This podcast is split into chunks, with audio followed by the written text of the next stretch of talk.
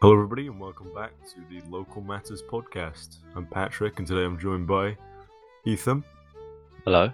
and Charlie. Hi. And today we're touching on political parties.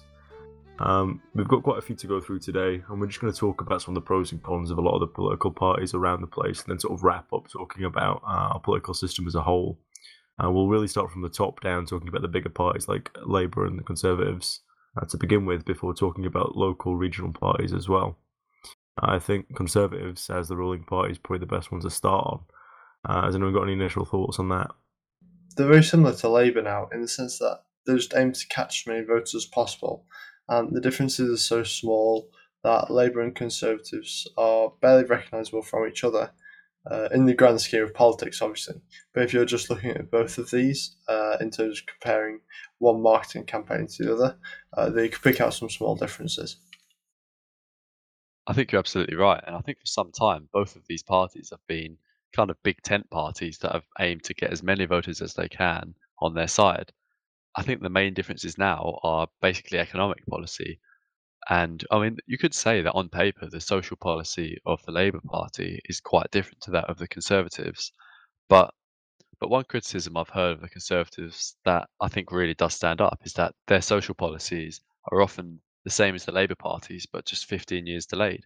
I mean, if you look at some of the things that the Conservative Party promotes now, it sounds like something out of one of Tony Blair's campaigns. It really shows that both parties are seeking to basically just maximize the voter share that they can get by not taking hard lines on certain issues that would be slightly uncomfortable to take hard lines on. And this is really different to the situation in America, where the Democratic Party and the Republican Party seem to be polarizing, and it's hard to find. Um, it's hard to find inter-party agreements on certain issues. Why do you guys think that is? I think largely it's um, due to the makeup of parties in the UK. I think a lot of uh, politicians in the UK, especially up and coming politicians, see the Conservative and the Labour Party uh, not only as the sort of accepted status quo, but also really a means to an end.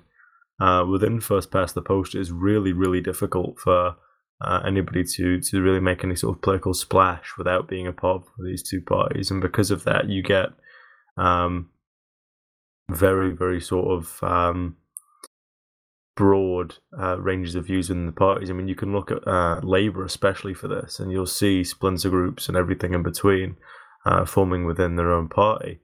Um, and I think this sort of variety manages to keep the party so diluted that they, they don't particularly have any strong ideological undercurrent. They're essentially not parties at all, rather just groups of politicians who march under blue or red. Um, I think that's that's the the biggest difference here. And that's true. I think the two-party system kind of traps the voter as well, because, well, say if a voter was really concerned about mass immigration, for example, they would know that there's nothing else for them to do other than vote conservative, and that allows the conservatives to not take a hard stance because you know if they took a hard stance on immigration, for example, they know that that would lose them a lot of centrist voters, but they're not going to lose more hardcore voters for not addressing the hardcore issues, if you know what I mean, because there's nowhere else for the Yeah. votes to be uh, flood away to. Yeah, I know what you mean. A vote for anyone right of Conservatives uh, would be a wasted vote because you're not going to see parties that take a harder stance on immigration getting into any significant level of uh, represented power anytime soon.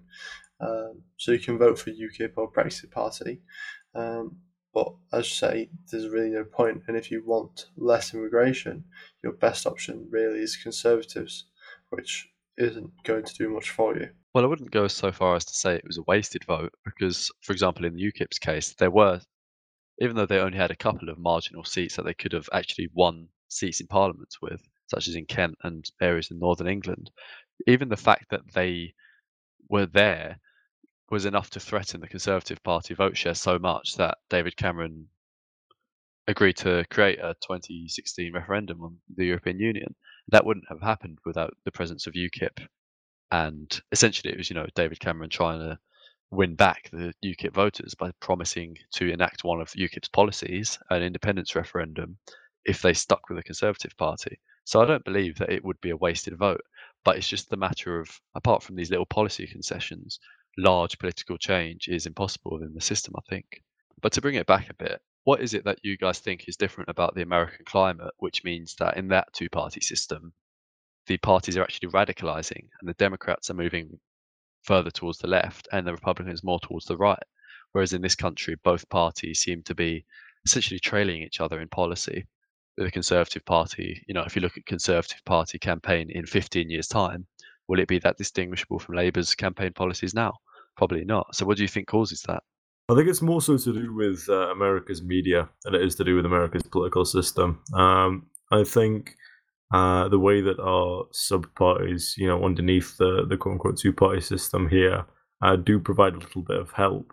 Uh, but largely, I don't think the um, the Republicans and the Democrats are so, um, you know, far apart. I think there's a lot more uh, thrown stones in between the two fields, but uh, the actual radicalization of them, I don't see. I just see them becoming um, more ostracized from each other, and I think that is is largely a result of culture in the media as opposed to actual party policy. Charles Murray wrote a really good book on this called The Coming Apart, and it's talking about, and it talks about the divergence in America between. it focuses on white Americans, and it talks about the divergence between Democrat voters and Republican voters in terms of policy positions, uh, life priorities, pretty much every aspect of life. And I do think we see that on a social level in Britain. I do think that you can tell that people are becoming more defined by their political beliefs, and there are less similarities now between Labour voters and Conservative voters in many cases. But we're getting a bit off topic now. Um, it's something to it's something that you could explore if you're interested. But should we analyse the next party? Yeah, before we do, just to give a, another sort of quick um, point on what we were talking about earlier with the um, the relationship between the Conservative Party and the Labour Party and, and some of the more tertiary parties. Um, I think that their role as almost pressure groups within the political system, as we used UKIP as an example, um, really does uh, sort of force them, especially in our system, to not um, with that. Um, their position as sort of uh, pressure groups in our in our current system really uh, allows the Conservative and the Labour Party to really pick and choose what policies they want, uh, and really stops any sort of effective change.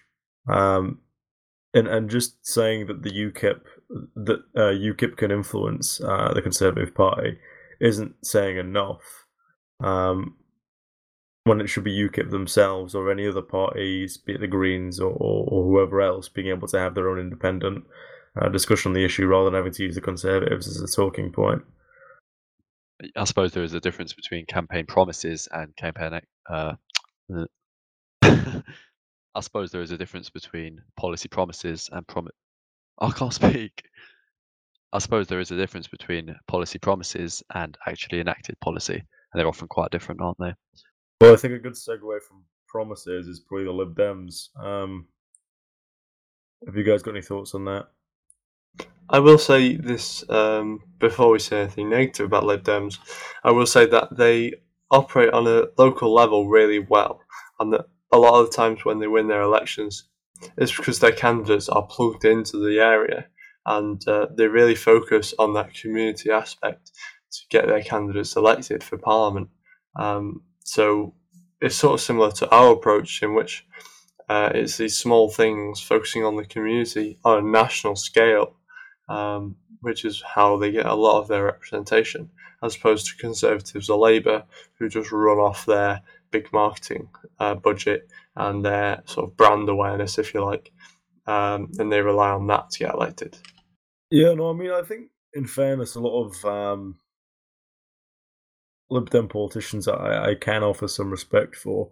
Even if I'm I'm not massively uh, online with Lib Dem policy, I think um, they're a lot more confident to be ideological uh, and sort of uh, you know stand their, their feet down.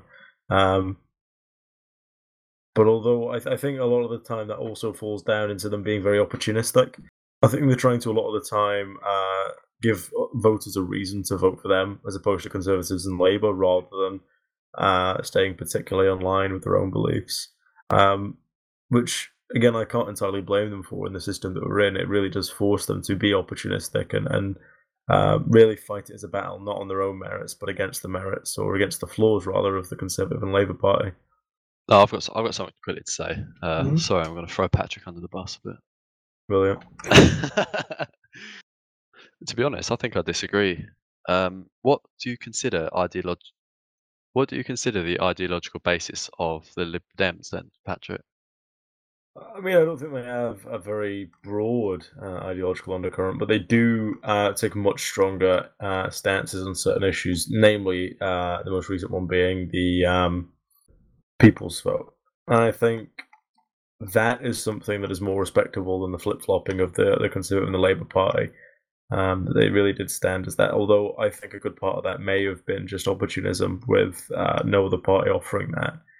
Um, I'm not by any means saying that they're particularly um, particularly reliable when it comes to you know policy and and and uh, being able to be trusted. I mean, there's been countless occasions where the Lib Dems have in fact betrayed the trust of their voters. Um, but because of their their uh, really the position they've been put in with the um, the two party system, it forces them to to take these sort of undercurrent political issues, just as UKIP uh, carries the uh, or carried rather the anti EU sentiment. It gives them this sort of um, ideological niche that they have to cling on to a little bit. Whereas the uh, the Conservative Party and the Labour Party are far less focused on anything other than just being the political parties. Don't really stand for anything anymore. Yeah. It's an indictment of modern British politics if sticking to one policy that you proposed a couple of years ago is, you know, the greatest extent of ideology that's present in politics. And just to add on, I think that it's true that a lot of the Lib Dems policies aren't very hardline either way. And because Labour and Conservatives are so wide in their sort of catch all policies, the Lib Dems are drowned out because no one has a need for a, you know, what's probably referred to as a centrist party because Conservatives and Labour both cover that area of the spectrum anyway. It really does turn, as I said previously, the uh, the tertiary parties into uh, more like pressure groups. I think there's there's no better example of that than the Green Party, um, who have managed to do uh, a great deal of work, not particularly within Parliament, the political system, but as more of a pressure group into influencing the policy of the Conservative and the Labour Party. Um, you know, I, I wouldn't put this all down to the Greens. I think that uh, environmentalism has become largely popular um, throughout society, but primarily with younger people and younger voters. And I think as um, that happens, it, it's given the Greens a good platform to um, sort of punch up a little bit. Uh, but again, even despite the, the size of the environmental movement, you can see that the Greens have absolutely no political capital whatsoever. Uh, their votes just go to Labour uh, largely. Um, so again, it, it comes down to you know, you either are the Labour Party or the Conservative Party, or you are this sort of pressure group esque, uh, almost single issue focused party. And it's the only way you can really make any sort of leeway in British politics at the minute. I will commend the Greens on their harder lines, though. I mean, one of their policies is complete denuclearization, uh, and they, you know, if I remember correctly, they said that we should um, disarm ourselves first as an example to other countries to then do so and follow on, which is a very ideal worldview. Uh, and this is quite a few years ago. Um, and this is very idealistic, but uh, it's not realistic. It's interesting to look at the Greens as more of like a social political movement um, rather than a party. And they've definitely been a lot more successful in that aspect. I mean, the Greens and Labour Party are the student parties. I mean, if you compare them to the Conservative Party representatives at uni, you see it's so different. And the, Tories at uni are basically like puppets, almost there just to show that there's a presence at the uni. They're always fed what to say, and they're very limited autonomy as a student body. This is really different compared to the Greens and Labour. These are almost like social clubs and old style political parties when it would be people sitting around in a bar talking about ideas and sort of you know honing your debating skills and stuff like that whereas the conservative bodies were really just campaigning and postering groups so i think that's one of the greatest success of the green party is that they have created a very grassroots and um, organic, ironically, political movement. I do think there would be a uh, a large place and a large uh, support for the Green Party uh, should the uh, political system in the, the UK be reformed. Um, I know they are, uh, as far as I'm aware at least, uh, largely successful in Germany and have been increasingly so over the past few elections. Yeah, they're very successful in Germany and on the continent because of their political systems. I don't think the British Party is as radical as they are, but I do definitely disagree with a lot of the policies of the Greens in this country. I think a lot of their policies are kind of faux environmentalism. In my opinion, you can't be an environmentalist while supporting mass immigration, for example. And as you said, Charlie, nuclear energy seems to be the most green. Uh, nuclear energy seems to be the energy source of the future that combines power and efficiency with clean energy. I think there's a lot that needs to be improved in their policies. I agree. Um, I think they're a voice that needs to be heard, but I, I, I don't think um, they're a voice I'd say I entirely agree with. They're probably the left wing example of political pressure being successful because now Labour's adopted the Green New Deal, which wasn't necessarily, well, the head of the Green Party accused Jeremy Corbyn of literally lifting this from their party program. Uh, it's definitely developed in that area of politics, and that's yeah, it's comparable, I would think, to UKIP's influence on the Conservatives. I actually disagree on that. They're too hard line on their environmental stuff. I think that's necessary because no one will by default switch to their version. They'll meet somewhere in the middle. So with the Greens pushing further, you know, by advertising, for example, a complete denuclearization, um, then co- parties are more likely to compromise with that. Whereas if they said we need a bit of, you know, uh, denuclearization, parties could full out ignore that. So I actually admire uh, uh, how radical some of their environmental policies are. I think they're necessary to push things in that direction rather than necessarily to meet those policies. because they know they know themselves that they are a pressure group more than a political party with representation.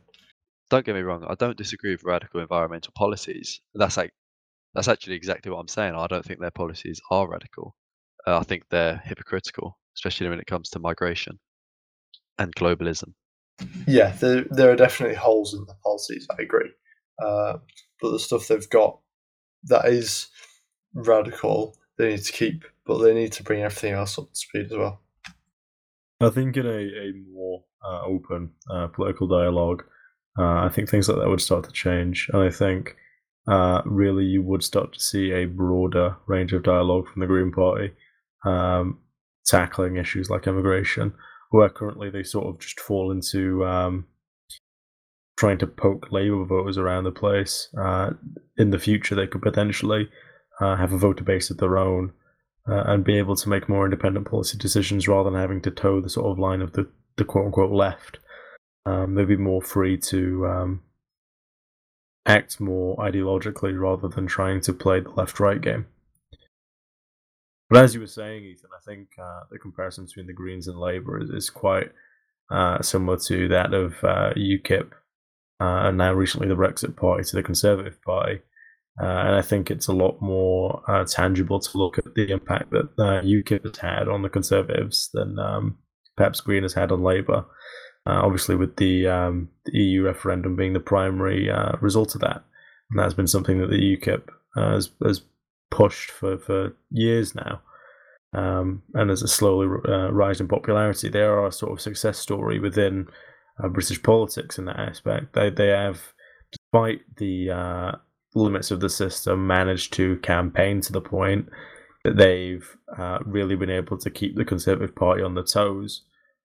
Oh, they're definitely the greatest success story, in my opinion, of British political history. They're probably the one party that got its policy implemented, and since it was essentially a single policy party, you could, in earnest, call it the most successful party in British history in a way.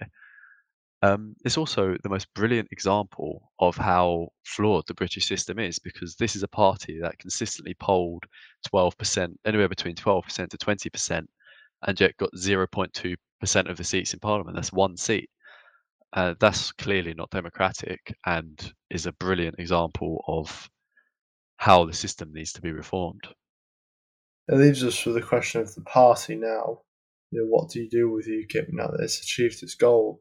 And that really is um, one of the main reasons that Nigel Farage left, because he sort of completed his aim with UKIP.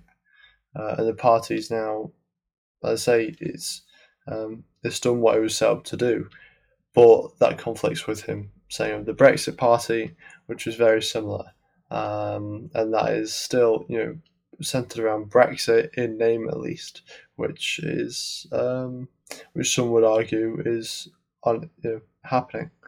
Yeah, I mean, really, I think UKIP has, has struggled because it's been unable to reform after their one uh, policy has really been swept from under their feet.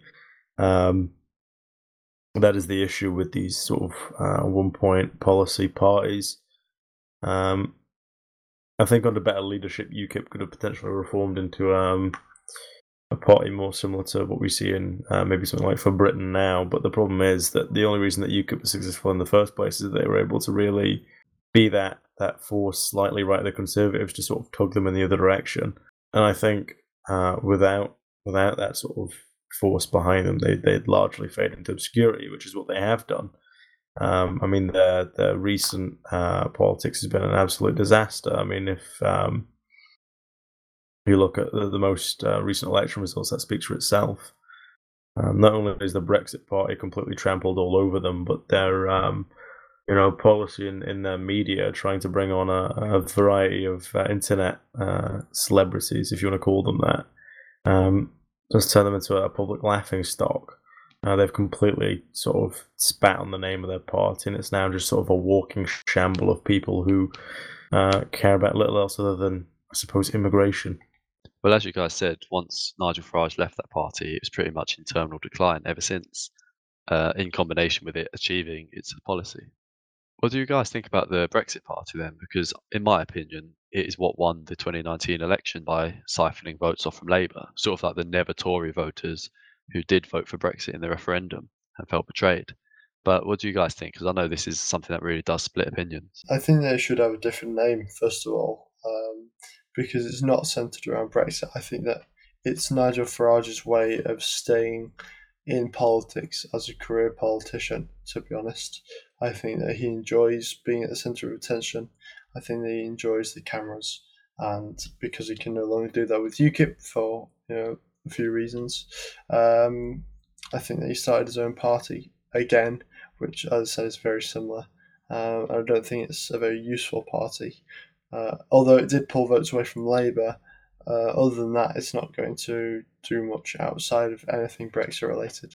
No, I don't think there was a, a future uh, for the Brexit Party, but I don't think that was ever the intention. I think it was a political move made by Nigel Farage, and it might have been one made out of some sort of uh, ego or anything else, but I think it was at the end of the day a quite, um, maybe not particularly hard to think of, but still quite clever political move given our political system uh, to try and sap away the Labour vote. Uh, and as you said, Ethan, it, it was incredibly successful in that it really managed to pull away a lot of the um, people who wouldn't vote for the Conservatives but absolutely despised Labour. I know a lot of people around my local area in Yorkshire uh, really took to the Brexit Party because it was a lot more uh, identifiable for the working class. Um, no, I think there's a future for the party, but I think it goes to show uh, how people can still uh, work within uh, British politics. I don't think it should be a positive example, however, as um, the sort of convoluted way they had to go about their policy and their implementation of a party and sort of spike up in this uh, burst of popularity only to vanish. Um, just goes to show how arbitrary and bureaucratic our system is. That that is the way that you have to go about uh, actually making any sort of political change. Well, ironically, after leaving this convoluted system, as you said, Nigel Farage said that he plans to create, or rather rebrand, the Brexit Party as the Reform Party, uh, you know, they always make promises like this, and nothing's emerged of it yet. He said he would do it after Britain leaves the EU, which arguably it hasn't fully done yet. But if that's But if this actually comes to pass and he does create this new party with the stated aims of implementing direct democracy and just general political reform, that could be a very promising thing for this country. At least on a program point of view, you know, the prospects of that party influencing politics is something completely different. But from a meta-political point of view, I think that would be excellent to have a major political figure like Nigel Farage talking about the failings of the British democratic system. That would be brilliant. Uh, I mean, we've talked about all these things before, and um, that would be a party that, from the sounds of it, would represent a lot of our views on reform, which are completely necessary. So all the parties we're talking about now have very little um, sway in any of our politics other than Conservatives and Labour. I mean, we'll even go on to some smaller parties, but yeah, reform's definitely necessary. And as long as he follows through on that, that would be brilliant. The last murmurings of that were in March. I think he said he was going to do it, so nothing's happened yet, but we'll see. It's not exactly dead in the water. Yeah, it's not particularly ideal time to be talking about politics anyway with the uh, pandemic going around. But uh, I do think that um, there's definitely potential for the party as well. Not only do I think uh, it would serve a really important purpose, even if um, there will be some controversy with Nigel Farage at the head of it, if that's the case, which I imagine it would be. Um, I, I, definitely see potential for it. I mean, we've already had uh, past referenda on first past the post, and if we actually had some sort of uh, large opposition to that um, in the form of a major political party, uh, we could really see some um, some change start to happen if we could get people to look across party lines, as we've discussed before. Um, you know, uh, the Greens and, and, Lib Dems, and even parties like UKIP, um, talking together and saying, "Listen, at the end of the day, we have to put our differences aside and let all of our voices be heard." Uh, I, I, think there's a massive place for that in British politics. That's the direction things need to head before any of these parties or any party we're about to talk about um, really can can make any sort of splash. So apart from daydreaming about a sort of direct democratic front, as much as we'd all want that to emerge in the future, should we move on to some more regionalist parties? Yeah, so I think a good uh, start for that would be uh, the parties on the sort of uh, shell of that spectrum. Um, those being uh, the SNP and Plaid Cymru, uh, both of which are quote unquote regionalist parties, although more so um, national parties within the UK. Um, we've already voiced our own um, concerns about uh, these parties in the past, primarily the SNP. Um, but I don't know if you guys want to expand on those a little bit more.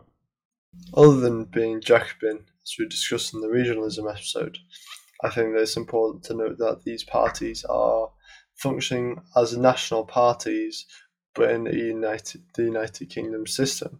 Um, I mean, the SNP only have the Assembly to work with, but if Scotland was independent, um, would the SNP still get these votes, or are people voting for them because of their uh, Anglophobic sentiment? And it, and then if the S- imagine if the SNP did have this representation in its own independent Scotland, uh, how different they could make the country from England. Whereas right now, obviously, we live under a blanket law of uh, the UK. I'm sure if you picked the average SNP voter and said, apart from pro Europeanism and pro secession, what is an actual, for example, social or economic policy of the SNP, there wouldn't be that many people that could give a straight answer. I certainly can't, although I'm probably as far away from Scotland as you can get in this country. I do have quite a few friends in Scotland, and they, they do say that uh, the SNP does have quite a positive economic policy. Um, but I do think, in terms of social policy and the future of what's best for Scotland, uh, although not to speak on their behalf, as obviously I'm not Scottish myself, uh, I, I don't see the SNP being um, any different to the, the system they're currently in. Uh, it would just sort of create um, an independent Scotland with the exact same problems that you see in the UK, and maybe that's the the step that needs to be taken first um, before they can have more uh, autonomous um, and more local parties emerge, and, and that would sort of see the SNP dissolve. Um, but I don't know how uh, quickly they'll be able to give up their sort of chokehold on Scottish politics. Um, I think the Scottish Assembly is a, an absolutely uh, brilliant institution. It, it's done a lot of good for Scotland, um, especially with a lot of the devolution that they have uh, within Scotland as well. So a lot of regions within Scotland, um, thanks to the Assembly, do get um, to decide their own funding and, and various other things, especially the NHS. Um, so there have been some good things to come out of it. Uh, but I, I, do think, uh, just as much as I'd enjoy uh, to see, um, you know, regional parties in England, I think I'd love to see regional parties in Scotland and Wales as well, and not to focus too much on the SNP. The thing is, just like I said with the faux environmentalists, I think a lot of these regionalists are almost faux regionalists, and they're promoting the same sort of ideas, but from the wrong, but from the wrong seed, if you know what I mean. They don't often talk about cultural communities and you know that destiny enrootment all these sort of issues that surround an organic community but they seem to be very obsessed rather with very tangible things uh, not tangible so much but more bureaucratic things such as the economy that the economic vi- the economic viability of an independent Scotland for example or how the Scottish government would work and things like that, rather than thinking about the Scottish people. Uh, a lot of people are critical of Sinn Féin in Ireland for this reason, saying things like uh, English out, everybody else in. You know that kind of non-Irish, just anti-English sentiment that seems to that seems to focus on a very negative identity of it being not England, like Scotland is not England, rather than Scotland is a Scottish country. Yeah, I think that's uh, a brilliant comparison uh, with Sinn Féin. Um, a lot of uh, we've touched on this before, but a lot of these uh, national regionalist parties are uh, built on on an anti-English sentiment, uh, which is something that um, is not only really upsetting to see, but also something that I don't think can either last or should be the foundation of any sort of party. Absolutely, we couldn't have any anti. Um, this is why a lot of anti-immigration parties fail because they're anti-immigration and not pro-English. And uh, yeah, it's the same for these other countries that look at us as their sort of um, not enemy, but as their purpose for coming together. Uh, they need to come together for themselves, not to be against someone else. Actually, uh, we can talk about now some parties that have come together for themselves rather than they're against others.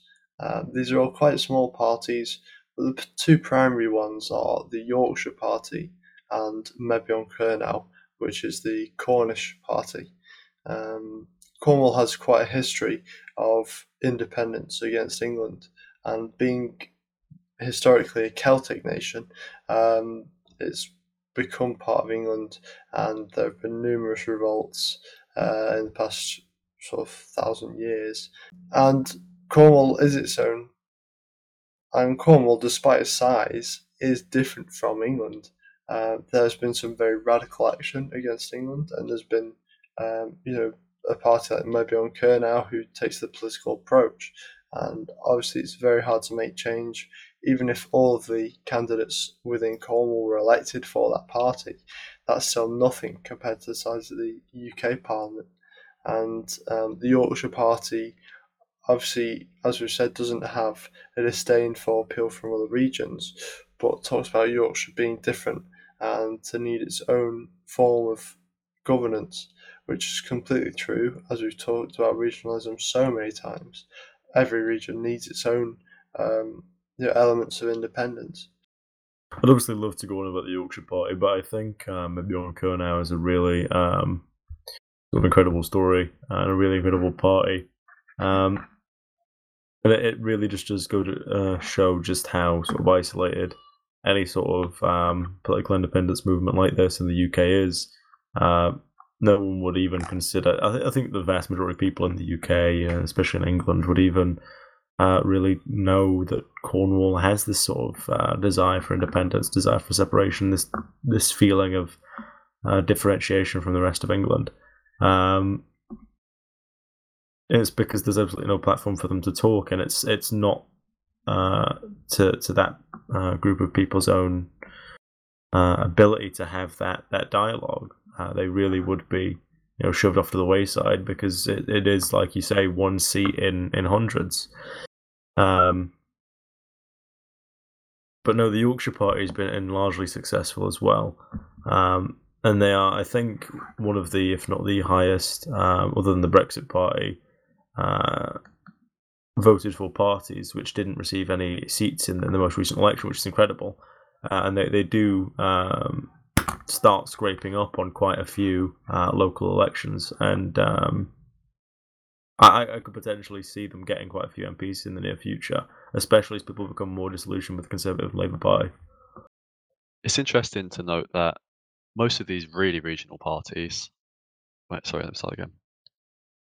It's interesting that it's interesting to note that most of these English regionalist parties have been founded since the turn of the century, uh, with the notable exception of the Wessex Regionalists, which was founded in the 70s and has been established for a long time.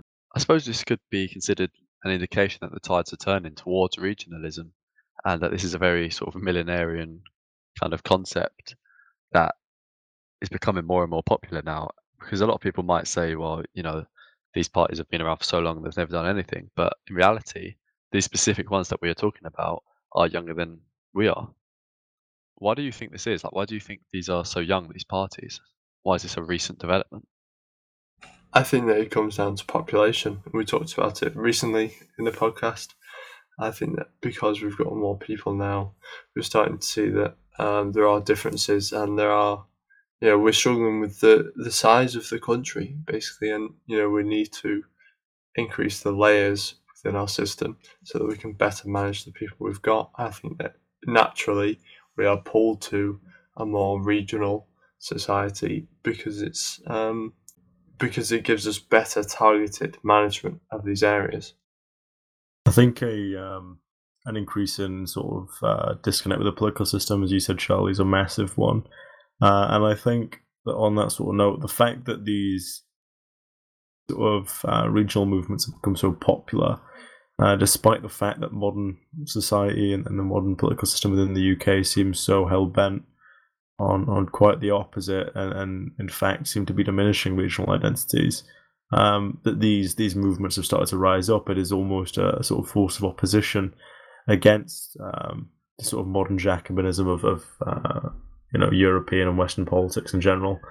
Um, I think it is really good to see, and I re- I really do hope you're right, Ethan, and that the tides are turning. Uh, I hope we'll see more of these parties pop up. I hope we see more uh, independent MPs get elected at the very least. Um, I, would love to see um, a platform for these parties to be created. Uh, and, and, really, I think, um, and I might be talking too close to home here, but I think the Yorkshire Party is a brilliant example where they are sort of uh, scraping uh, around Yorkshire uh, and really chipping away at a lot of votes. And it only takes them getting one or two seats around that area um, for them to seriously start giving other people ideas about parties to make um, themselves in their own local regional areas. Um, I think that after that point, it's sort of like knocking down the house of cards, and you'll very quickly start to see a, a, massive number of these regional parties rise up. And um, of course, we'll be sat there in the sidelines waiting for that to happen to uh, support as many of them as we can. Mm, yeah, that raises a good point that these parties aren't just about being elected. They're also really good for networking between like-minded individuals. Uh, in this case, regionalists, for example, uh, could be any number of political issues, but they do serve as political clubs as well for people to create strategies for the political future and, yeah, change the country. So you have to look beyond the ballot box when considering parties. Of course, I probably don't need to say this if you are already watching this podcast, but if you are in an area like Yorkshire or Cornwall, uh, and you do have the potential to vote for a local candidate, um, I think I personally would recommend that more than anything else you could do. Um, it really does start to show um, that there is a desire for these parties, and the more votes they get, the more attention they'll attract, the more money they'll be able to pull in, and the sooner we can try and topple this first past the post system uh, this two party system, um, and this this heavy bureaucracy and lack of representation within the UK. as we know, while these parties struggle to be represented uh, in our current system, moves are being made to change that. Uh, as we discussed, Nigel Farage hopefully will come through on his Reform Party. There are a lot of parties on the list, and we couldn't be we wouldn't be able to go through them all in one podcast episode. Um, so we hope you've enjoyed listening to us talk about the ones that we've picked out here. And if anyone ever has any questions on any of the parties, then don't hesitate to get in contact with us. Um, Facebook, Twitter, all that sort of stuff. That's all for this episode. Be sure to check out our website, thelocalist.org, and especially our new e-shop, which you can find at thelocalist.org forward slash shop. Follow us on social media, such as Facebook, Twitter, and Instagram at Local Matters ENG. And if you're feeling generous, consider giving us a donation on paypal.me forward slash local matters. Thank you for listening. Bye. Bye. Bye.